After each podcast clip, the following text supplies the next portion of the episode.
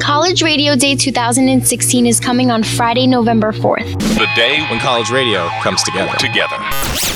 Hundreds of college stations across the country will unite to celebrate the unique medium of college radio. It's a place where students can be creative and speak their own minds. College radio is important to me because it's a place where I can express myself where I never had so much creative freedom before. It's a lot of fun working together with other students, working together to create some great radio. So join us on November 4th as we ignite the soul of college radio and declare to the world that college radio is alive and kicking. College Radio Day. For more information, please visit collegeradio.org.